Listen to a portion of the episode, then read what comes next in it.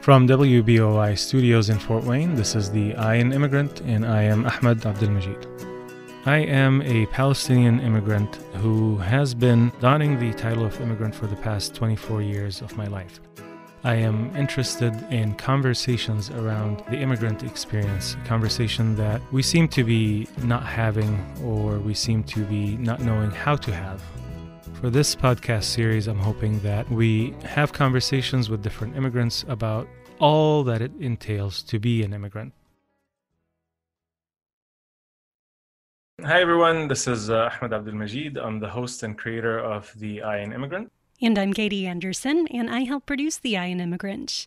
In each episode, Ahmed and I like to talk a little bit about what's coming up this episode. And today we are featuring the story of Oleg.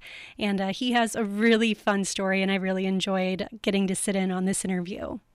Uh, yes, uh, Oleg or Oleg, uh, you know, he's he's a young man from the Ukraine uh, who came here with dreams of playing basketball uh, a dream that um, sounded uh, so much out of reach for him when he was living in the Ukraine. Uh, but then coming here and, and playing uh, collegiate level basketball and uh, came into an injury and then other stuff. And, and what stuck to me with Oleg is his uh, perseverance, his ability to uh, reinvent himself with new challenges and find a way to find the positive in a lot of things, whether personal interactions or uh, professional challenges as he was trying to develop his career. He was also very tall. he that he was that or that he is. I, I think he said he shrunk about two inches since he stopped playing basketball, but still at six foot six or something. I said I think he said. Let's take a listen to Ahmed's interview with Oleg. Oleg, or Oleg, I should say. Yes. Um, welcome to uh, our show. Thank you so much for joining us. Thank you for having me. Yeah, we appreciate you being here. We like to start our podcast with a quick question on when I reached out to you to record this, you had the opportunity or the option to say no, mm-hmm. but you said yes, and you're here with us. So we're interested in why did you agree to be on our show? First of all, when you mentioned Reinhardt, uh-huh. Melissa, uh, Melissa, and I know her dad. It's triggered something. I, I, usually I get quite a bit of different invites, and I I simply don't have time. Mm-hmm. Unfortunately, it's being busy. It's you know good, but same bad. I understand. And Reinhardt, her dad, I used to sit down with him and talk. He's a very knowledgeable man. He read a lot of books, and I met him at Caliente. Okay. And Caliente is run by Gustavo and Yali. And we're hoping uh, to have Gus on our show uh, as well. yes, and he has a fantastic story. Uh, I've been friends with Gus and Yali for a long time, and when they had this uh, Caliente, uh, kind of like a hole in the wall but delicious food, authentic Cuban restaurant on State Street, and I I always come there to just get some cortadito. Um, they're just so good, and and he was there all the time. He Melissa's dad. Yeah, Melissa's and, dad. And yeah. for for our listeners, uh, Melissa Reinhardt um, is a friend of both of ours. She's a she's a very good friend of me mm-hmm. of mine. I've met her when I first moved to Fort Wayne about eight years ago. She's an anthropologist with uh, a lot of work with uh, the Miami natives in our area. I've hosted her in my classroom on multiple occasions, and fantastic person all around. I haven't had the chance of meeting her father, but she's made sure she said you have to talk to uh, Oleg. Mm-hmm. You know, I didn't realize that you met her father because I haven't met him either. And but you're not Cuban. No. So not at all. I'm Ukrainian. You're Ukrainian. Awesome. So that's the the question that we typically get asked as immigrants is where are you're from. So can you tell us a little bit about where you're from and your story of migration to the United States? Sure. That question has been asked plenty when I first got here. And when you said like, you know, where you're from, I used to say I'm Russian. I used to mm. say like, I'm from Russia. And the reason for that is just simple fact of people had no idea where Ukraine is. And when was that that you moved to the U.S.? Uh, gosh, it was 2008, 2007, yeah. 2008. So it was way before all the politics of Ukraine. Right now, right I'm now like Ukrainian. They're like, it's like, oh, oh, and they're like, w- w- why are you here? And I'm like, well, I'm here to make America great again. so uh, only if I have seen like any kind of skepticism in the tone or that question from the gentleman or lady, whoever asked me that question. So uh, then I'm usually just saying like, yeah, I'm here to make America great again. so interesting. You said you you would go with Russian because it's easier. And it was hard to explain because Okay. people would be saying, uh, "Okay, so Ukraine is it like somewhere?" I'm like, um, "You know where Russia is?" They're like, "Yeah, it's like right there, like Yep. a neighbor." And they're like, "Oh, okay, cool." And you know, after a while, I got so many questions. It was like, "Oh, you're so tall," and then you know, or "How tall are you?" And then next question is like, "Oh, you have an accent. Where are you where from?" are you from? I'm Ukraine, and, and you know, I'm like, if I get just a little bit like a penny for every question that I ask, I would be like, oh, retired, done. But for you, you're fair skinned. You're, you know, you look like any white American walking Mm-hmm. the streets. So it's when you start speaking and when Yeah. the accent comes out that people are interested in knowing the where you're from part. Does it get old, tiring, or is it something that you always enjoy having the conversation on where you're from and, and educating people about Ukraine? Realistically, it's the best conversation starter Mhm. because people here and and I'll I'll answer your first question before, but people here in Indiana and in Kansas, where I originally started this journey, American journey, people were interested. They're like, "Oh my gosh, you're like from different country. Tell me more. We want Mhm. to know more." Because we all we know is you know our you know John Smith over here and you know uh, George over here on the side. We don't town. know, yeah, small Yeah. town, and we want to know more. And they never travel, so they always everybody's trying to be, I guess, not trying to be, but they just had no other option. They were just like in their own bubble Mhm. they like oh i traveled to ohio. You know. I'm like well that's not really traveling but hey.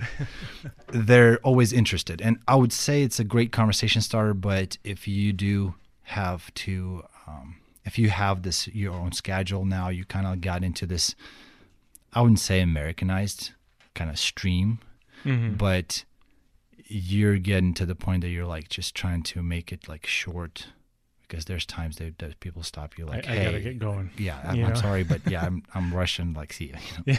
I don't want to like you know be rude or anything but i just gotta run Mhm. uh but if you are somewhere like you know like you know on the shows or whatever on the networking events it's great to have an accent Mhm. people saying like oh dude don't lose your accent that's like your you know your spark that's like who you are but for me it was otherwise when i first got to, to have an opportunity to work. Uh-huh.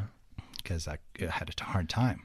In Pe- in people way? people were like uh, what did you said? I'm like write me write me a le- letter. Oh, okay. so i used to say write me a letter. And it's like you know like the leather and letter. Okay. and i was like i literally say like write me a letter or leather. Uh huh. and they're like what? I'm like well you know i'm talking about writing. Come on like i know i'm messing up that word but i mean common sense Mm. but um essentially i had to So, so, practice so was it your thick accent at the time, or was it that you didn't speak the language, didn't speak English very well? I did not speak English very well. And so my story started. I started, um, I was born and raised in Ukraine, and I grew up poor, as I guess pretty much all of us did, majority of us. And I had an opportunity to start playing basketball Mm. because I was just freakishly tall. I've been like, you know, bullied for that because And I'm you like are super- how how tall? I'm six eight. Six eight. Yeah. I think I'm six seven now. I think the wear and tear, you know, like all the life wear and tear go beat you down to the ground now. But I was, uh, I always my my parents were like, okay, we're gonna buy you a shoe size like a little bit bigger size than you currently to grow have. into them. Yeah, to grow into them. So you can imagine I'm like this skinny, goofy looking dude walking around with this shoe size that is just ridiculous. Afterwards, I decided, okay, I just have to embrace that I'm tall. I'm, you know, awkward. I just not gonna be paying attention to none of them, like Okay. the bullies. And I started playing sports, slowly but steady, getting a little bit stronger. girls from the higher grade classes started liking me more. So then the bullies started to trying to be friends with me since that time. So, and it just simply because of that confidence boost. And then when I started playing basketball, I was pretty decent. We won some championships uh, when I was in school of actual Ukraine. So we won championships. So That's high school. yeah, mhm. So in high, school, level yeah. championships. So Wow. it was Okay. pretty pretty good uh, experience, pretty good years for me. And then I always wanted to. I knew that I really wanted to get to United States, just due to like I wanted to play college. I wanted to possibly play basketball in NBA. I always you know strive for better, and after I hit uh, more of a like age of I would say like teenager years that you really cannot travel without either parent or somebody Mhm. who's older, your um, guardian. Or, guardian or so, yeah. No. Uh, unless they sign a paperwork that they allow you to go ahead and travel. Yeah. I was already pretty bigger fella, so I'm like, I just need to travel. I need to see the world. Maybe you know some foreign exchange student programs. So I did had opportunity to go travel and live a little bit with the host families in different countries. I was in suburbs of Paris for a little bit, and then uh, I lived like a couple of months, almost like a half a year or something, in Milan, Italy. And I survived there on the kind of like broken English. Uh huh.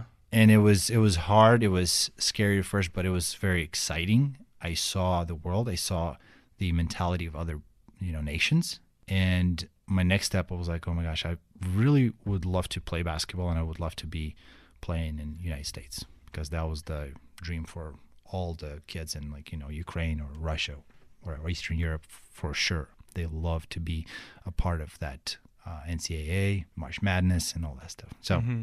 and then I got start being recruited by different colleges. I got these letters, emails, and uh, one college in Kansas was super excited about me. They're like just ha- handwritten, like no emails. Like you know now it's just like, all right, we have this bunch of lists of recruiter recruiting players. We're gonna send them the generic message like, hey, you, we like your how how you play. Would you play for us? But they written a handwriting like note for me and letter and everything. I received it i'm like man these guys are really want me to play for them. That was super awesome. And then when i actually had a chance to talk to coach he's like oh you're you're a white guy who can jump. And i had no clue what it meant. Yeah. i'm like what is he saying? The, the coach from Kansas, or? Yeah from Okay. kansas. So he's like you're a white guy who can jump and can shoot. And you tell him like okay cool. I would love to play you know. Finally i made the decision now i'm like okay i need to i need to do something with my english because it was just i was like a Mm. dog i would like i would understand yeah but i wouldn't want to say nothing because i would be afraid to mess something up So, so you didn't study. So in Ukraine, in public school systems, you don't get English as a second language. it was or anything? it was a class but it was class of a teacher who's barely speaking Oh, in English. So so it was like we opened the books and it'd be like, hey, repeat after me. Cat, rat, bat, and you know, just like simple things like cow, you know, leading the blind type of deal. Yeah, yeah. So it was everything was very, very plain, nothing too serious, and the amount of that, it was not as interesting as to like let's say play sports at that time. Okay. And Mhm. for me, I truly believe it's really about the teacher. If you have a teacher that is very interesting, Uh huh. is very um, excited to show some, you know, some extras, some like, you know, really cool things. Like we had a- an amazing history teacher. and She brought in some artifacts from like Egypt, hmm and everybody's like, "Wow, that's so cool!" And everything. You get hooked in the yeah, topic, and you're yeah. excited. It's not like, and we had some teachers like, all right, kids, you have books. Open the books on page this and read it, and we're just gonna discuss a little bit, and you're gonna go home because I'm tired of you. You know, there's no like passion to teach. So and so that there wasn't much of that with the English Right, class that you right. had. Okay. and um, essentially, I, I figured, okay, I need to do something about it. And what I did at that time, it was that transition between the VHS tapes Uh-huh. and to DVDs. And to me, it was like, okay, I need to figure something out because I cannot afford tutor. There's Mhm. there's no way. It's super expensive there. Um, and what I did, I started thinking, okay, so every you know Hollywood picture, every movie that has been, which is the good movies, The came out. Yeah, they they they've been exported to different countries, and they had to be like you know translated to our language or Mhm. Russian language, for example, and you don't have no other choice with the VHS tapes. You're just watching the you know like the American actors open their mouth and then the Ye- Russian words. So is it is it dubbed over. or is it subtitled? dubbed? Dubbed, okay. And so, then- so I had subtitles, so that helped me with you Right, know- and there was some options. I went to the like black market to find those kind of like you know Interesting. to get the access to them. So then when DVD came out, and I'm like, oh my gosh, I can just get like the cheapest DVD player, and with some kind of like remote control with a couple of buttons, and there is an option to watch an original version Yeah, yeah, with subtitles. yeah. That was like amazing. Oh my gosh. You know, I got like all my favorite movies. I put it in, just like start watching them and start had like a little like notepad just writing down. Okay, the word pause, like wipe, wipe, wipe, find a dic- in a dictionary what that word meant. And just kind of like learn some of the, you know, basics.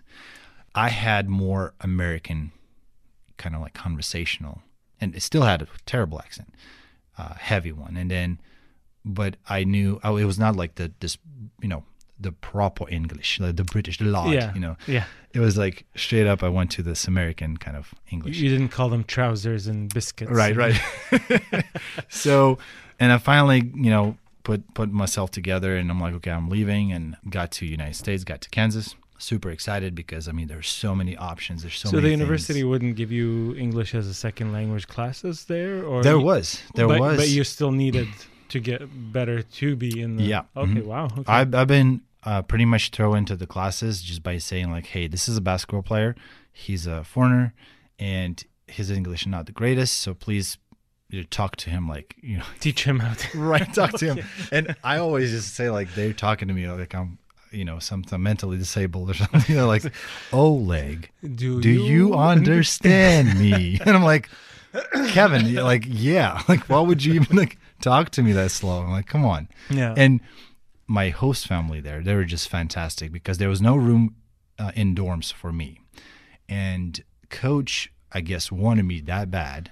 He went to some of the friends' family and he's like, hey, I know you guys had some foreign exchange students in the past. Mhm. Would you please accept this kid? I know you have already one.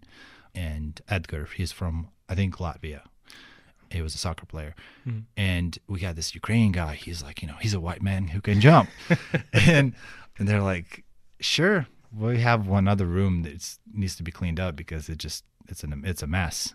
Mhm. But uh, hopefully he's fine with no windows and you know, kind of basement style closet, pretty much. But uh, they were just fantastic. They're just growing up in Ukraine in European environment. I always was aware. My awareness of my surrounding area of people who I talked to, who I dealt with, is um, I was not. I wouldn't say like I was more suspicious about everybody Mm. just the simple fact that there's no such thing as like you know here here you have a southern hospitality I see. they're legitly open your hearts to you and say like hey you know we love you you know come into our home here's our fridge you can eat some food to me it was like so weird because i got used to if somebody somebody nice to you for Mhm. example where i'm They you know grew up from you. you're gonna get either stabbed or robbed or something's gonna happen Mm. so to me, I was like, "What? These these people like super nice. I mean, something's not. I hope they're not like killers." and honestly, I was I was surprised, and and they're they're just fantastic people in Mhm. Kansas, in a small town of Concordia, Kansas, and they were just uh, this lady. I said to her, I was like, "Why are you? Uh, could you please tell me like why are you so nice to me?" And I just straight up asked her. I'm like, "I know you just told me like, hey." and the the crazy part is I was supposed to pay rent and they said like listen you're not going to pay rent the only thing that we want you to do is please keep your room clean and just you know sometimes I would ask you to like you know take the dog out or whatever just simple things Okay. I'm like Psh, fantastic yeah, Yeah. deal and that's when I was like something's not right like why are you guys so nice to me and she said well, I always think it this way. If I would send my daughters, she had uh, daughters, two daughters, and then she said, if I would send my daughters to other country, I would want that same treatment Mm. for my kids from whoever that family is. That's awesome. I'm like, oh my gosh, you guys are amazing. Give me a hug. and uh, yeah, so I, I got super, I think, lucky uh, to be a part of that family. Um, I had had fantastic basement all to myself with Edgar, and I loved it. It was it was it was a blast, and I learned a lot. Even though uh, Kevin, who's a husband of Debbie, and Kevin was always talk to me like I'm a I'm slow. Like it's like Oleg, can you take the trash out? like yes, Kevin. And just Debbie was like, wow, Kevin, really? It's already been second year, and you know he's talking normally I gotcha. but um, but yeah, it was it was fantastic, and that's the uh, first year, and I had a agreement with that coach that I actually after my freshman year I would go visit home for at least a month, and they actually was generous enough to help me out with tickets and everything. Wow. And I went to saw my family, told them all about America, how awesome it is that they like have chocolates with raisins, with salt, with bacon bits, with and Uh, Just, like, so many European things. chocolate, though. I mean, when we talk Good. European chocolate Yes. versus, yeah, and Yeah, but the options oh, okay, the chocolate quality is top notch. European chocolate, oh my gosh, I, it's amazing. Yeah, I mean, Cadbury. There's alone, some stuff can- organic, like the cucumbers, the tomatoes, everything.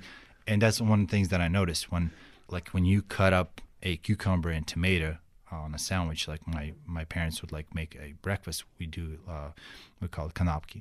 Mm-hmm. Kanapki, we do like a f- open fa- uh, face uh, sandwiches with some tea in the morning Mhm. or some coffee. You can sense that aroma of cucumber and tomato when you get like when, when you you slice them. into it. Yeah. Here, unfortunately, until you are actually chewing on it, then you're like, oh, that's cucumber and tomato sandwich. So that's another thing that I shared with my family is like, well, there's so many options, but they're like lower quality.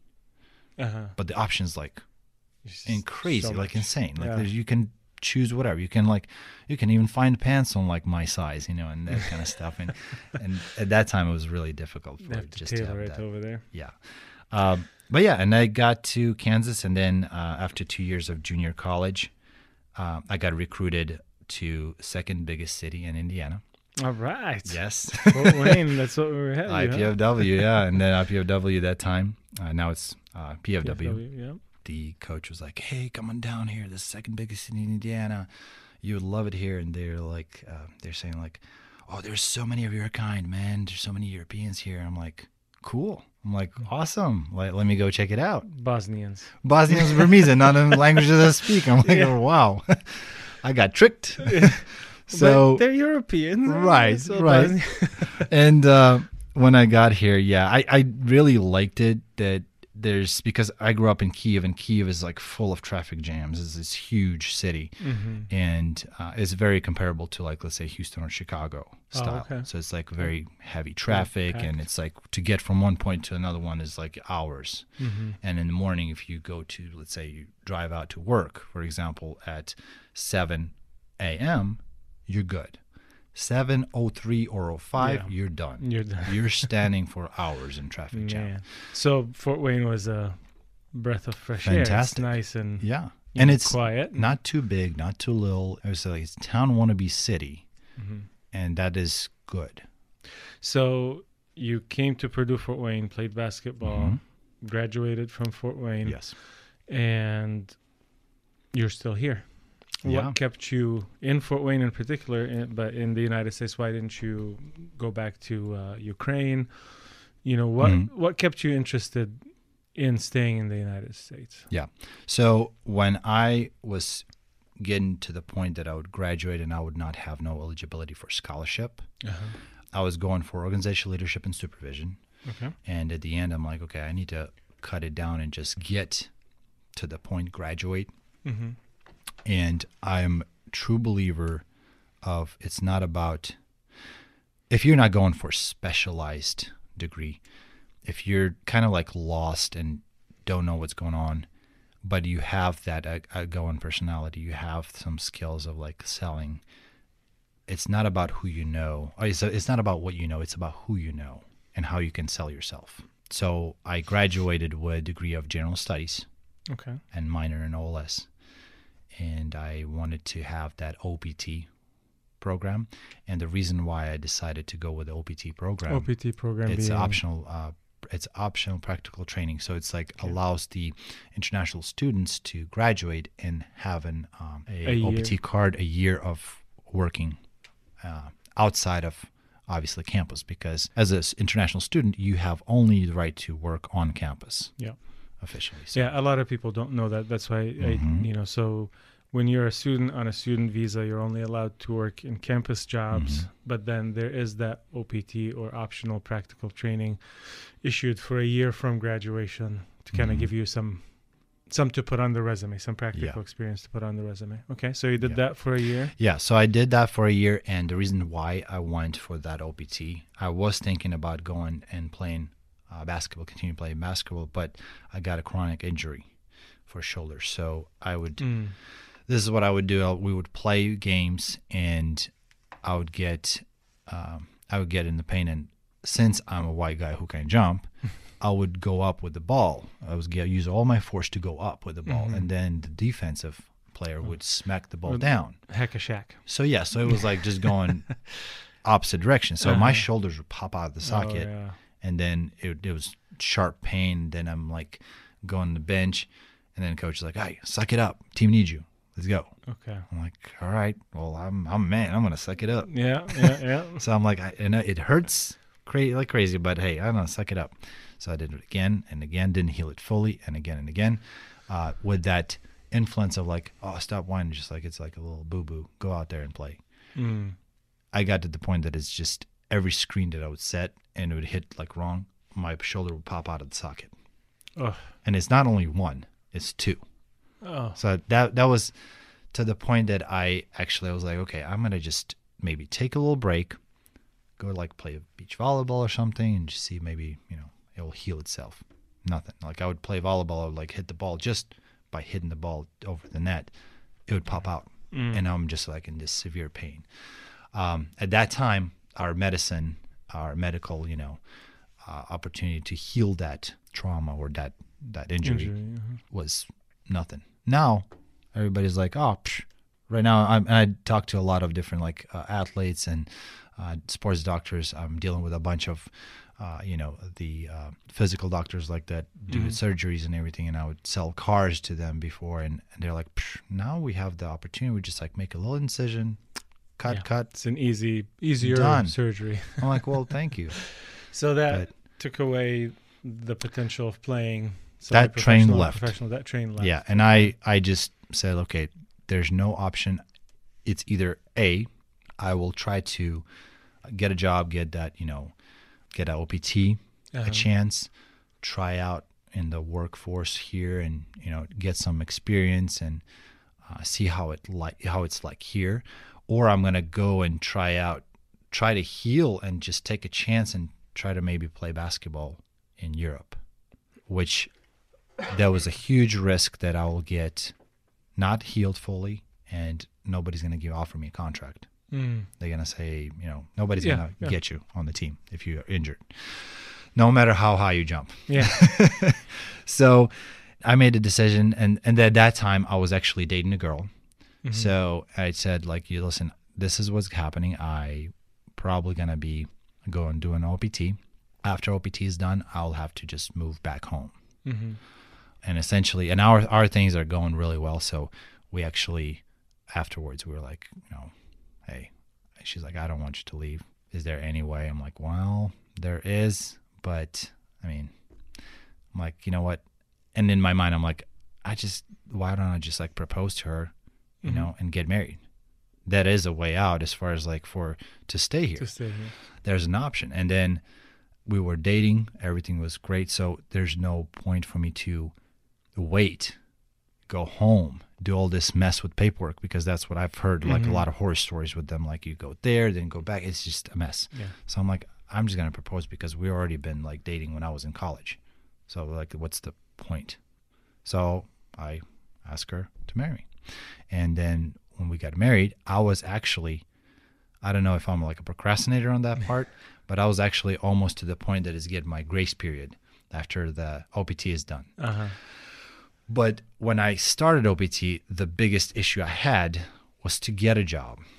So because it doesn't guarantee you a job, it just No. gives you the time to be able to find one and stay here. Yeah. Uh-huh. And the resume, what you're gonna put on resume? Like I sat down with some of my advisors. They're like, "Well, you can say you're you play basketball. It's like you know team team sport and everything. You're a team player."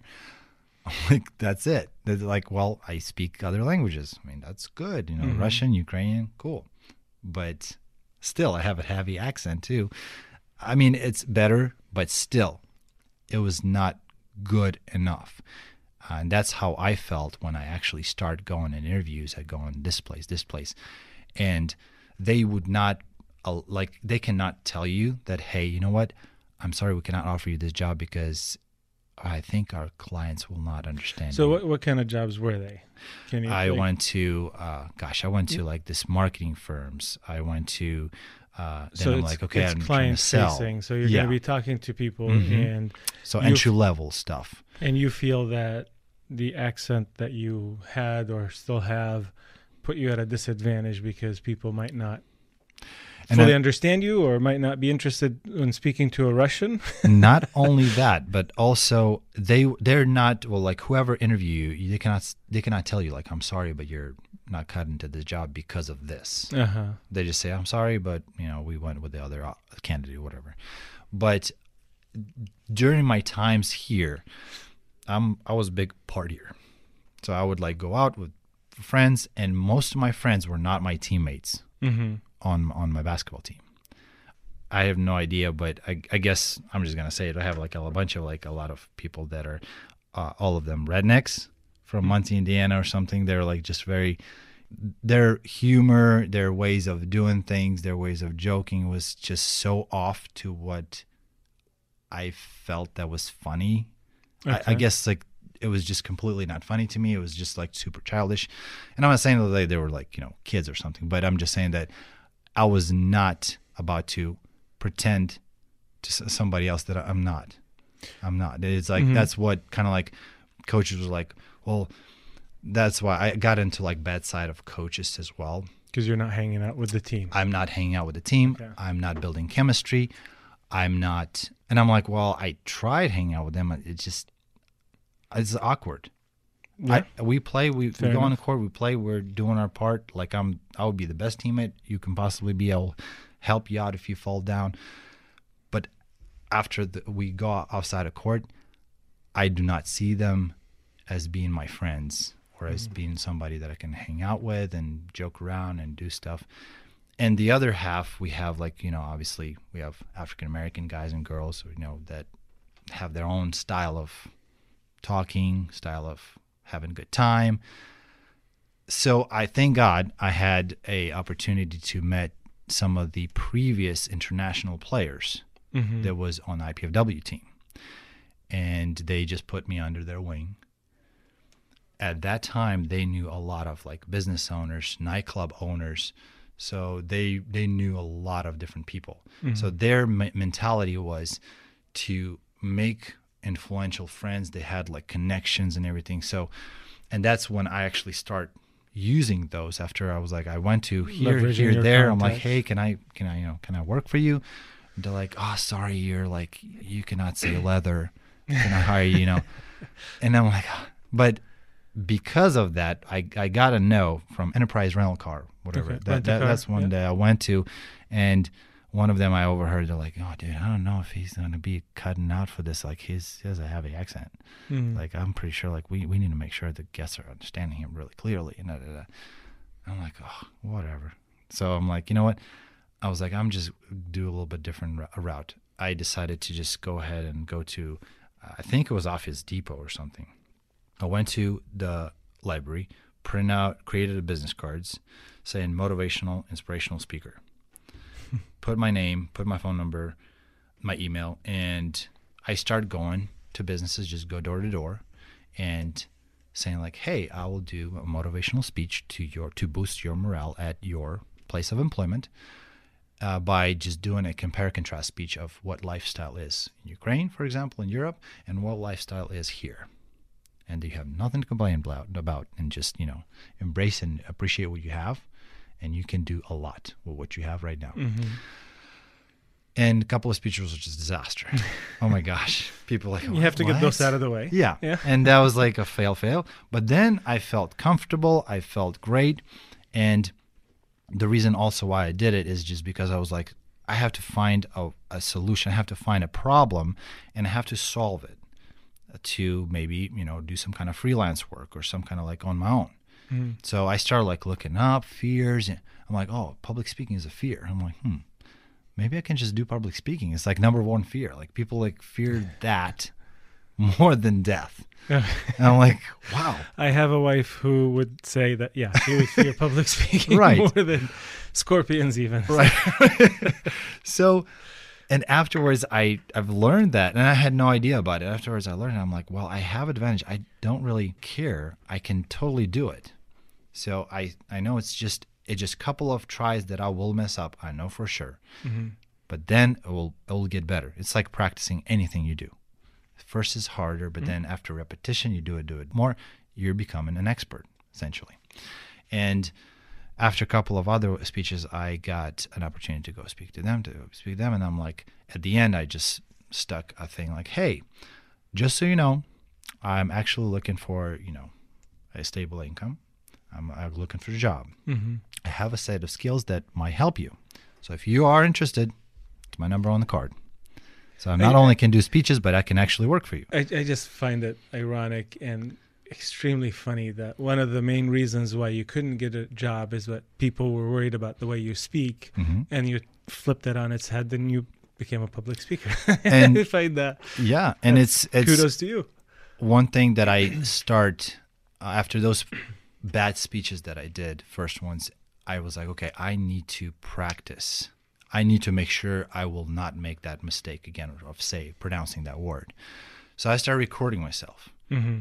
Oh my gosh, when you see yourself in the recording and your voice, I'm like, I'm like, oh my goodness, I'm terrible. I have to like change that that business card to something else. and another way is like mine have kids that will pick up on your accent and will tell you you're saying it wrong. it's yeah, it's it's rough, and uh, and then I like I record myself, and I start practicing, practicing, practicing. And I'm like, okay, I'm ready for another set of speeches. So I went, you know, door to door, business to business, and started doing that.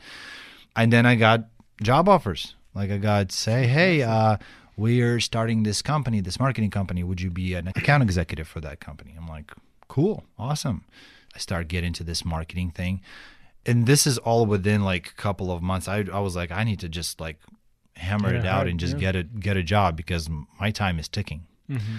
All throughout half of that year, I knew that okay, I'm I'm gonna propose, everything's gonna be fine. So now I have to like take off that monkey off my shoulder and just concentrate to find my craft and just find what I want to do. I still had no idea what I'm gonna be good at or what I'm gonna do for mm-hmm. my you know for to make money and you know I was still kind of that weird stage.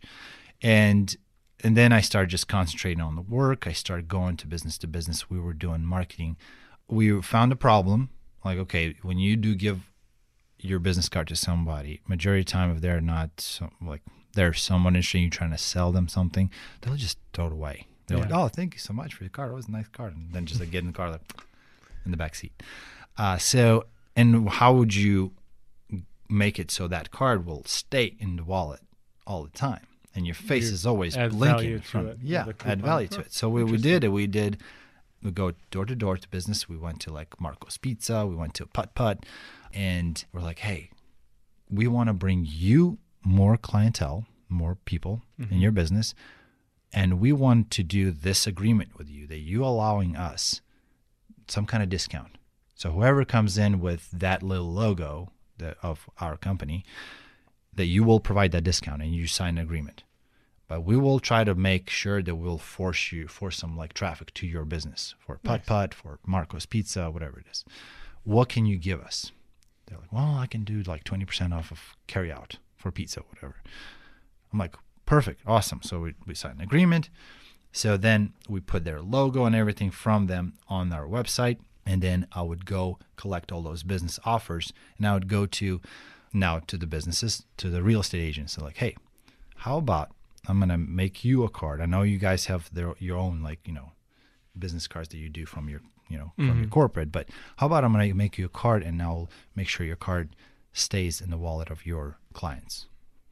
Mm-hmm. They're like, well, how are you gonna do that? I'm like, well, here's the website. Go to our website. Nice. We we can put your original old school front as you usually do, yeah. but on the back, what we're going to do is we're going to put those offers that you think that your demographic clientele base will want. Like, for example, you're targeting families or whoever comes in.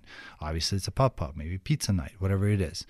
So then you give your car, you obviously buy cars from us with those offers. You give that car to your clients, to your families, and they hold on to it because they can reuse it all throughout the year. They, Interesting. yeah. So Yeah. that was it was really interesting. Yeah. So it seems like from really early on and to this point, you're you're motivated. You're a hustler in a way, but in in in the good sense in in business. You know, um, even from what you were saying earlier, from learning the language so that you get to play the game that you love and go to the United States and get a scholarship and all of that. Where is that motivation coming from, and what's keeping you going? That's a very good question. That's something that I tell myself all the time, and uh, I tell pretty much whoever I'm in business with. I'm actually telling them what my motivation is. I said I want to make money, obviously, and it's this is not the best obviously motivation, but that's good because without I mean everybody can say like oh money doesn't matter. Well, Those money- people that have money who say that. right, right. But at the same time, money, if you do have money, it will eliminate some of the struggle and problems that you will have without money. I said, like, you know what? It's all up to you what you want to make. And everybody makes a certain amount of money and then they get raised, they get raised, they get raised. But at the same time, that hunger grows as well. So you maybe, uh, you know, I. So is that coming from your early experiences when you said you didn't have the money and seeing that life and wanting to make better? when I grew up at that time in the Soviet Union times, we were like obviously there was like coupons, all this, you know, uh, you have to stand in line for like Mm. a bologna, for a bread. It was just Rations. yeah, it was just like it was terrible. Like the whole experience, it was just awful. But at that time, we didn't have no exposure to the social media or to the news or television. Nobody said like, hey, you know, there's America or there's like you know some other country. There's just fantastic places to live, to work, and they have all sorts of chocolates. Mhm. you know uh, nobody nobody said like we we knew that this is the our life and this is probably how everybody in the world live. But then essentially we got exposed to television. My, my parents get a little bit better jobs. They they were they were hustlers. Like they were true Okay. hustlers. They were like working some factory jobs like pretty much day and night to pretty much give us a future to my to myself and my sister my older sister. I have an older sister 10 years older uh, natalia and they were just absolutely like barely sleeping like three three hours a night. They were just like killing themselves to provide us some um, bread on the table, and uh, it's just terrible. And then when I see it, I was like, okay, this is the reason why I'm gonna be doing whatever I need to do to get to either basketball, either an NBA, whatever it is, to give them the retirement that they want. I do not wish to have uh, my parents to have like any kind of doubts that oh man I'm gonna retire and then our retire like money for those retired people is it's a joke. They're literally no- getting twenty dollars a month. Social security or pension or anything. Insane. It's, insane. just it's it's a it's just absolutely absurd. And unless you have a kid who is somewhat successful that helping out, you're okay. But if you don't have your kids that are somewhere building their business and everything and, and sending you money when you're done with your with your work life and you're retired, you. Yeah. you literally you get like 20 to 30 dollars a month and then your uh, rent and utilities and all that stuff is like 40 Wow. So so that's You- you- that's my that's your motivation. Uh, my motivation. motivation is always i want to make sure that i'm making money Mhm. and i'm providing the lifestyle for my family for my my mom dad my sister my nieces and nephews because i know I, i'll make money and I'll, i know i'm going to be good but uh, my motivation is mainly i want to help my family. You got a little emotional when you were talking about your parents and uh, all the effort that they've put in. I mean, you can tell that they've raised a, a, a strong, upstanding young man. Are they still in Ukraine or yeah, are they here? Mhm. they're you get- still in Ukraine. Do you get to see them often? Uh, this is probably going to be uh, the summer. Hopefully, this is Mhm. going to be the summer that I'm going to actually go first time in 11 years. Wow. So I haven't seen them. I mean, aside from home, the place that you grew up in, you know, I asked that question because a lot of people think that you know, as an as an immigrant, well, maybe I shouldn't say a lot of people. In in my experience, Mm. there's that when you look at an immigrant who is successful to top. Uh, you look at them and you're thinking, oh, they, you know, they have it good. They came here, they made something of this, and they don't realize the the struggle, the emotion that goes into it. I mean, is it in those 11 years how many times did you think about i want to go home and see my parents Oh gosh, every single day a lot. And I actually I told them I was like I told my parents. So I got my citizenship in 2016. Uh, so I got my that fancy certificate that everybody waits for Mhm. and goes through all the rough times. And uh, I got it, and I said, okay, I can actually go ahead and start, start filing paperwork to for you guys to come here. And I was just blind about the things that the fact that I'm losing to my sister apparently. so, so my dad and mom was like, all right, listen, I'm like, um, so we would totally do it, but so far your sister's winning. I'm like, what? What are you talking about? Like, what are you winning? She has three kids. You have zero. so I'm like, what? I, I would say that's winning I'm like, well, you had to like tell me from the start that that's the that's the competition. Well, they're obviously joking, but yeah essentially they just you know talk to me like, listen, we don't know the language. Uh, we have all of our friends here. it's hard it's absolutely, I wouldn't say it's impossible, but it's difficult for we you know to learn the language. we did that, with my parents. I mean i'm the youngest of five and I'm, i'll be 42 next week. So we're we're a big older my parents are in their late 70s about six years ago um, i have a brother and a sister in michigan and so we moved them to michigan so we can focus on them a little more. I have an older brother and an older sister one in the czech republic and one is still in qatar where we were all born and raised. But you know my dad's health and it's nothing other than he went from working every day and you know speaking the language and not having to worry about these things to all of a sudden it's completely foreign and they've visited many times before but to live here full time and you know you're not working anymore and all that he, it just went downhill and it's it's uh, it's tough it's really tough especially on, on them when they're older so i can fully understand Yeah. what your where your parents are coming from Yeah. yeah, but it's. Can you tell us a little bit about that tug that exists within you between home, where you grew up, where your parents and family, and here? Is that you look at that? Is that a motivation? Is that something that I'm gonna work 20, 30 years, make a lot of money, and go back? Uh, is that I'm I'm thankful for where I come from, or I don't like it? There's a whole host of emotions that go into that. Where Mhm. where are you on that spectrum? I am, to be quite honest, I'm in now. Okay. I live in now. I don't. I obviously think about the future, but for me, I understand that whatever happened with me in the past, that sculpted me.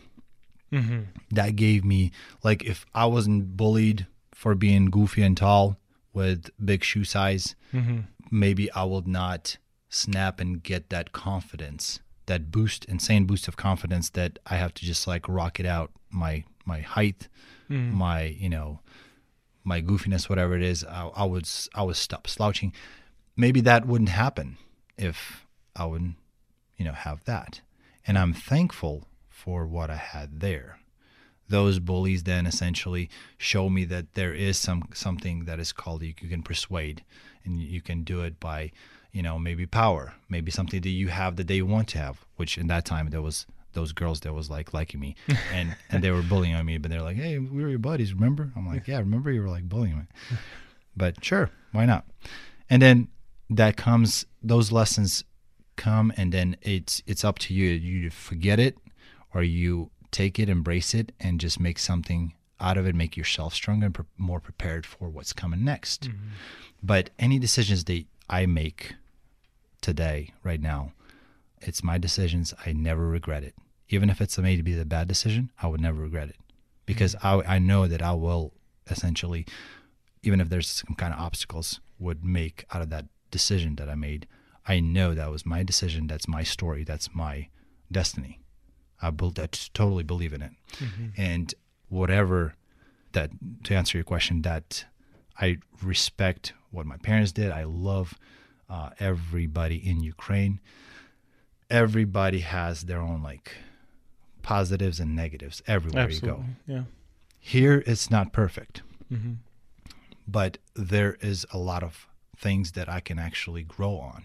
Mm-hmm. Like here, if you have a hat on your shoulders, you can be whatever you want to be, except obviously president. Yeah.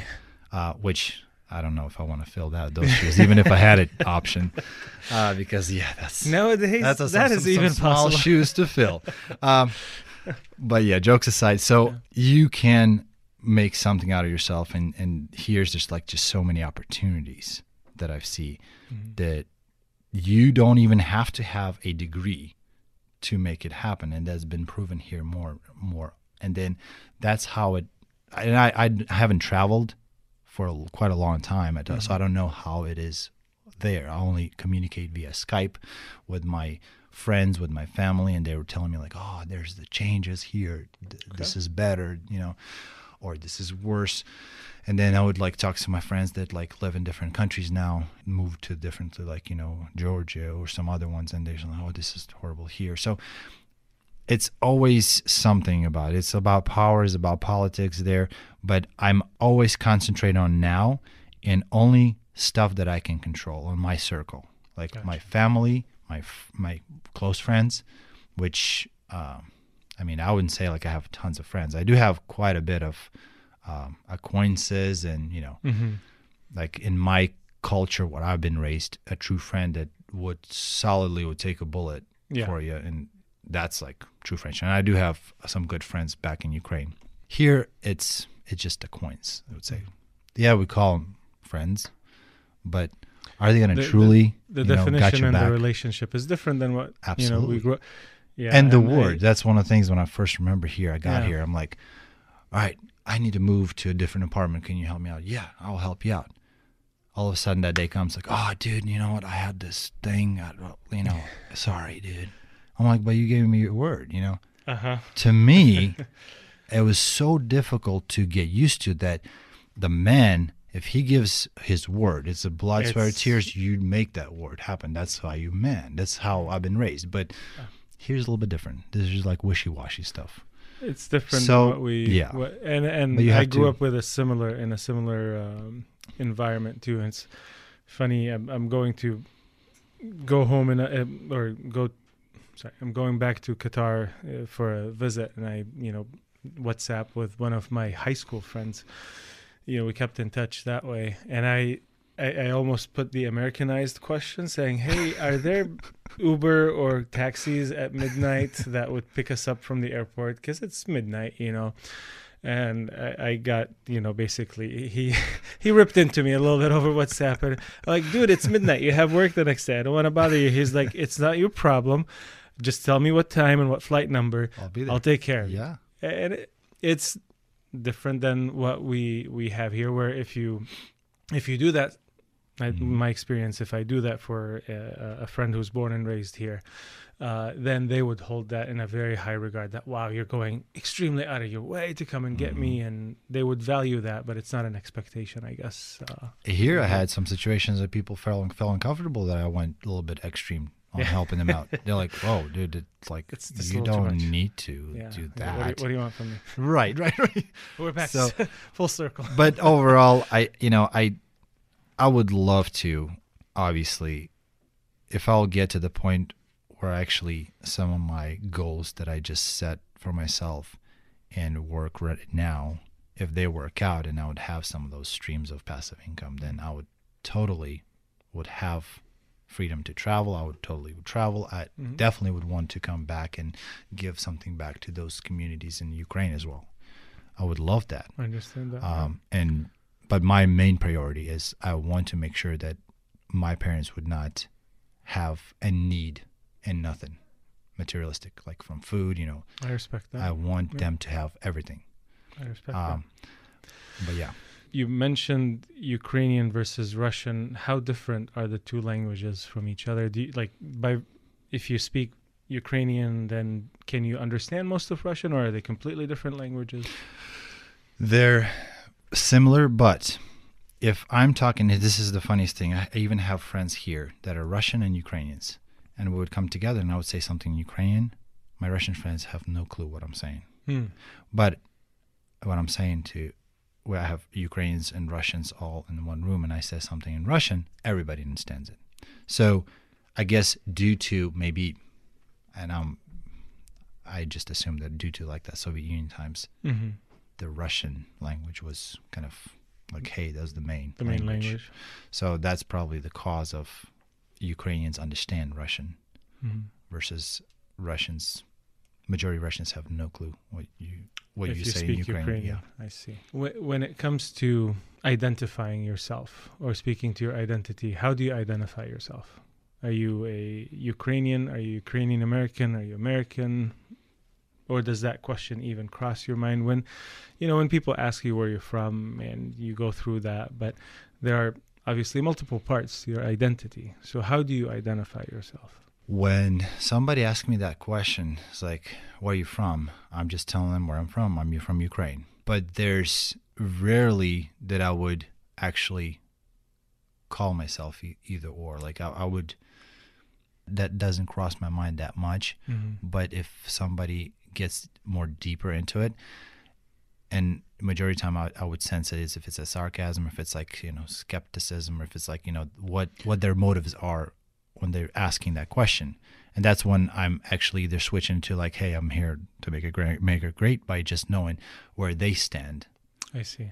by if asking that question. trying to like make a slight about Yeah. Ukraine and being Ukrainian, that Ukrainian identity part comes out more. Oh yeah, I that that's when I say like you know what I came from Ukraine and I became American.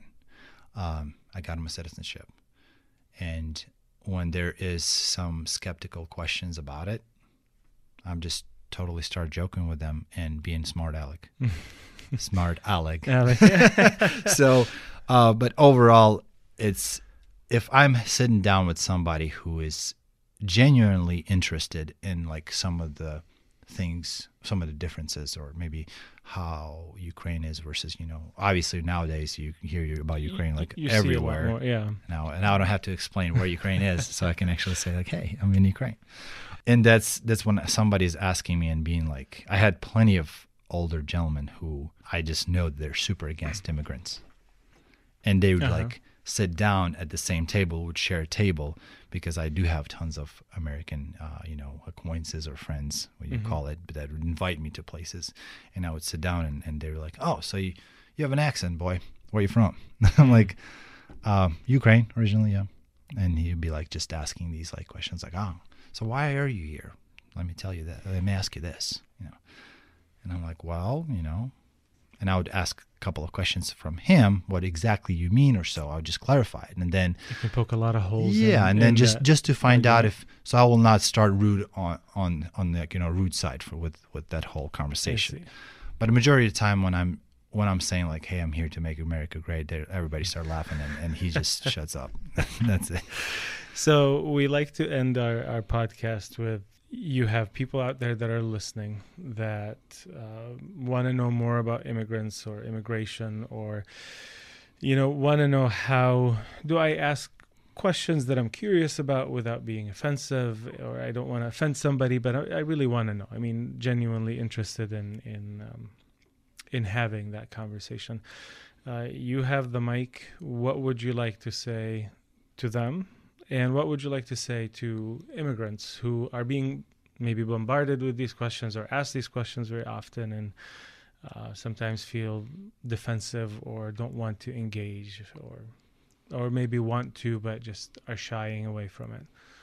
The one thing that I would say to those who are curious and asking questions, please be open minded. Please be you know, I guess, considerate Mm-hmm. of that we all, no matter if you are an immigrant or you're domestic, or, no matter I like that. Heard no matter that, Local or born and Yeah. raised here. Uh-huh. you have, we all have our own stories, where we came from, Mhm. what we've been through, and every story is different, obviously. There might be some similarities, but the over communication is the key here. Because I might say leather or letter, but if we will pass that little barriers and just by saying, like, hey, let me explain a little bit deeper and let's just be on the same page, be more acceptive that somebody, uh, if somebody, let's say, comes to somebody's country, how they say it, there's a reason behind it. There's always a story behind it. Hear it out because you might be very shocked or surprised and you will learn so much. There's so much to learn from all of us, domestic or immigrants. Mm-hmm. So I would say give an opportunity for both sides to speak up and listen out. Be a good listener and be open minded because no, I really rarely think that there's situations when people come here just to do something bad. Like Yeah. there's rarely a bad motive. Mm-hmm. There's always people want to make it better for their kids, for their loved ones. Uh, majority of those immigrants that come here, they would be just trying to make it better for their youth, for their you know wife, spouse, whatever it might be. Mm-hmm. There's always a story behind it. Don't just shut it out and put like you know claims on somebody or tags on somebody. Hey, this is he has a long beard or whatever it is Yeah. Yeah. right now it's like a, it was really cool. I had actually a long beard. It was really awesome. It was that stage where like okay i need to get more stylish. Uh, but just be open-minded over communicate things hear out each other you know and there's always things to learn and benefit from each other and help each other grow as a person as like individual as a business whatever it might be. And you would put that advice out to immigrants themselves as well, or do you absolutely. have something? absolutely. don't to get share? too offended. If somebody if you know in that case when that story when there's like this old old fart came out and just started saying some things i could have said like hey what are you trying to say Uh huh. or you can always put it twist it around put the question on him like what did you know about us Yeah. like Poke just- a hole in yeah their poke a hole in their, let's yeah. let's talk it out because essentially that guy i guess at the end of that night with, at the table he was really cool with me Mm-hmm. and i'm pretty sure he changed some of his you know perspectives on on, on the immigrants themselves but people afraid and that Yeah. that fear can be over overcome by just over communicating talking to each other hearing out doing more stories like this if we have more those kind of shows or podcasts that people actually can hear us out and hear those stories maybe that's going to be triggering something good The Iron Immigrant is a production of WBOI Studios in Fort Wayne and was created by Ahmed Abdelmajid. Subscribe to the show wherever you get your podcasts and keep these conversations going. You can find us on Facebook or visit theionimmigrant.com to see additional content and pictures of this season's guests. Today's interview was produced by me, Katie Anderson, and edited by Ben Clemmer. Thanks for listening. From WBOI Fort Wayne.